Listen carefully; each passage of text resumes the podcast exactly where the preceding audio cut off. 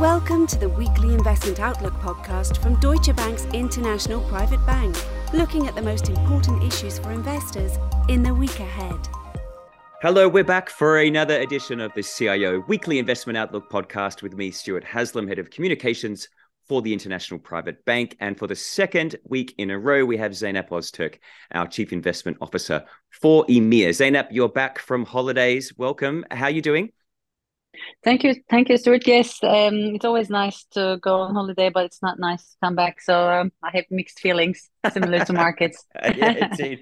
Wow. What a nice segue, actually, because this was going to be my first question. And I know you've been sunning yourself and relaxing, but I hope you've also been following the markets on your holidays. And clearly you have been, because we have some mixed reads at the moment. I know this week, and as a reminder to our listeners, we're recording on a Friday as usual before we publish on a Monday, but we had U S C P I data out this week, which uh, which I think, you know, showed that things are cooling off a little in the U S, despite the fact that the Fed and others are predicting a, um, a, a mild recession in the U S later in the year, plus a recovery. And then, you know, over the next couple of years, and markets are reacting, but markets are really reacting in a positive way. Zeynep, are they going too far? It is very difficult to read, uh, Stuart. You, you're right. I think markets are um, pricing in the way that recession expectations are quite mild, and um, Fed has reached its peak. Going forward, there will be no further rate hikes and or even um, cuts coming through. So the way that uh, markets uh, are behaving is more similar to, I think, uh, one like myself in the overindulging Um, chocolate in an Easter week. Uh, so while you can, you do uh, type of a reaction. So people are still um, putting further bets on, especially um, like U S uh, large cap and tech type sectors uh, while they can, to take advantage of the performance. But will that be a sustainable increase going forward? Um, I, I personally have my doubts um, because of the way that the economy is Uh, showing some signs of further uh, stress and areas that we need to be more careful with. Yeah, I mean, that's so interesting. So how do you advise uh, clients and investors to position themselves in a market like this? On the one hand, you don't want them to miss out on this rally. Um, and yes. It really is, uh, I know if you look back to this year in particular, the markets right now are at a point that they're at highest level since mid-February. So forget all of those sort of idiosyncratic risks we saw in March. The, the the rise keeps going, but with an air of caution, right?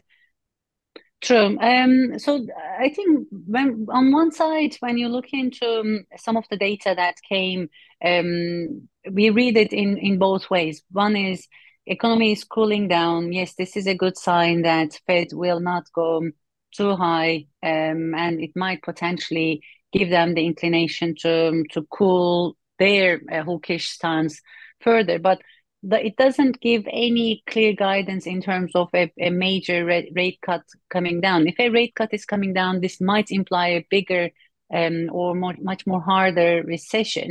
And if that will be the case, markets will actually suffer for that. So the one side uh, of expectation in terms of not um, major hikes coming through is also potentially can, uh, this can also be a potential issue for the market sell-off, a reason for them because of the fact that recession um, might be much deeper. So you need to be very careful in an environment like this. Uh, therefore, our our approach is that while taking advantage of a rally, which is which is great, um, we need to remember coming back at the beginning of the year where we were expecting a much more volatile trading environment with an end towards a flattish return and another major return.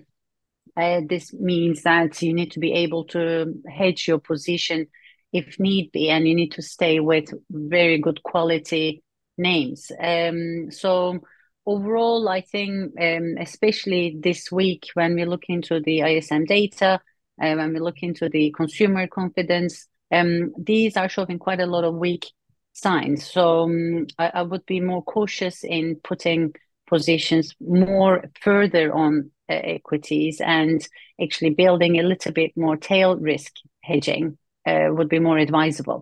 Yeah, okay. Well, thank you for that insight, Zeynep. I know this is called the Weekly Investment Outlook podcast. So, of course, we have to look forward. Whatever what's happened in the past has happened.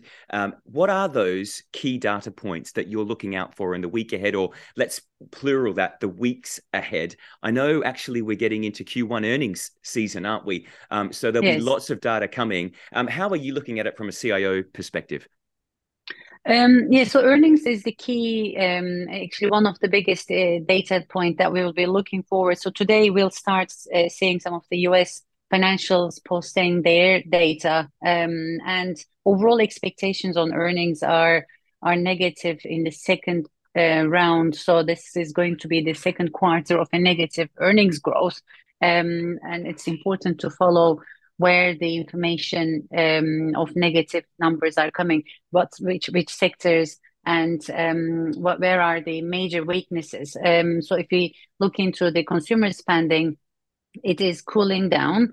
But when you look into the C P I data of the, the previous months, you see that there's a still increase in demand in the housing, um, uh, materials and the furnitures and some of the core construction related items. This has then reflected on the price increases in shelter and kept, even though the overall C P I came down, the cost of prices on the shelter related items have still been up. So there is this um, interesting position uh, with the demand uh, side of things, especially in U S, um, but at the same time reflection on the broader spending that we see on the consumer goods. So Uh, looking into the earnings is critical for us, and we will try to decide on where the future earning numbers will be and how the sustainable growth of the economy, w- whether it will be there or not. Yeah, no, absolutely. I always like to look in these outlook statements that the chief financial officers and other C E Os mention during these out, uh, these earnings reports. And, and and won't it be, as you said, a, a fascinating earnings season as we see the implications of supply chain pressures, of, of, of inflation that we've had over uh, the last, um, well, call it half a year and, and beyond, um, and the forward look into a mild recession this year. Should be fascinating time. Zeynep, a quick look at Europe, if I may. You're the Chief Investment Officer for Europe. I know if I look at stock markets today, the stocks uh, six hundred is up zero point three percent again on Friday. A, a lot of that is driven by um, C P I and what we've seen out of the U S and the flow through to Europe. How do you see Europe at the moment, and also where you and I are based here in the U K? Mm-hmm. Um, well, I think our, our expectation on Europe have been much more constructive and uh, a bit more, um, in relative terms, better than U S at the beginning of the year. What has been the biggest issue for the European risky assets, especially, was the turmoil that we have experienced over the last month and a half, especially in financial um, sector, in, in banks. When we um, start to see a recovery, or a, at least a sentiment um, improvement there, Uh, this was a good sign, and then it, it kind of triggered a very positive um, move back into um, European equities, especially as, uh, S X five E uh, has been an extremely strong outperformer uh, when we look into the broader uh, distribution of returns across the equity market.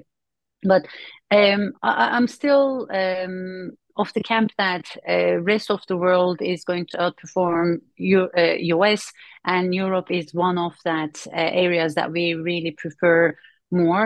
Um, this has been more of a value view rather than growth view at the beginning of the year, but now we've seen the rally in technology stocks with the growth view is picking up. So there are these kind of two sides pulling each other, but overall, um, data in Europe have been mixed, and it is not still showing an amazing sign in terms of, okay, all in Europe and it's a, it's a great picture. We're very cautious still, but when we put the relative performance, uh, we still believe that Europe is outperforming U S. Um, and within Europe, U K has been a, a positive story. As you mentioned, um, with G D P data came um, positive, and overall improvement in manufacturing data, in labor data. Uh, these are in the positive sign, considering where we were uh, six to seven months um, back in, in U K. It was quite a, a doom and gloom, but now we see a significant recovery, and um, some of the data that we will be looking for, for example, um, the coming week will be retail price index, the C P I for U K. If these are all in line with what we expect, um, then the pressure on Bank of England will not be as much as it was uh, last month. There you have it, Zeynep. I would call cautious optimism your view after speaking to you over on this podcast today. Thank you so much. And as always, thank you to our listeners. This has been your C I O Weekly Investment Outlook podcast with me, Stuart Haslam, and Zeynep Ozturk, our C I O in Europe, Middle East and Africa. Have a great week. Bye for now. In Europe, Middle East and Africa, as well as in Asia Pacific, this podcast may be considered marketing material, but this is not the case in the U S. No assurance can be given that any forecast or target can be achieved. Forecasts are based on assumptions, estimates, opinions, and hypothetical models which may prove to be incorrect. Past performance is not indicative of future returns. Performance refers to a nominal value based on price gains and losses and does not take into account inflation. Inflation will have a negative impact on the purchasing power of this nominal monetary value. Depending on the current level of inflation, this may lead to a real loss in value, even if the nominal performance of the investment is positive. Investments come with risk. The value of an investment can fall as well as rise, and you might not get back the amount originally invested at any point in time. Your capital may be at risk. The services described in this podcast are provided by Deutsche Bank A G or by its subsidiaries and/or affiliates in accordance with appropriate local legislation and regulation. Deutsche Bank A G is subject to comprehensive supervision by the European Central Bank, by Germany's Federal Financial Supervisory Authority, and by Germany's Central Bank.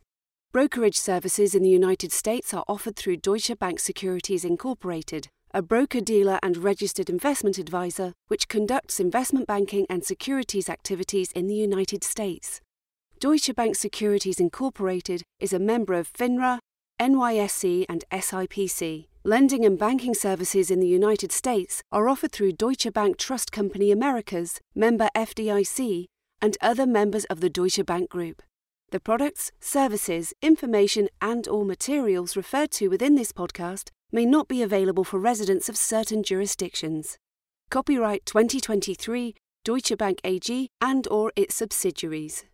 All rights reserved. This podcast may not be used, reproduced, copied, or modified without the written consent of Deutsche Bank A G.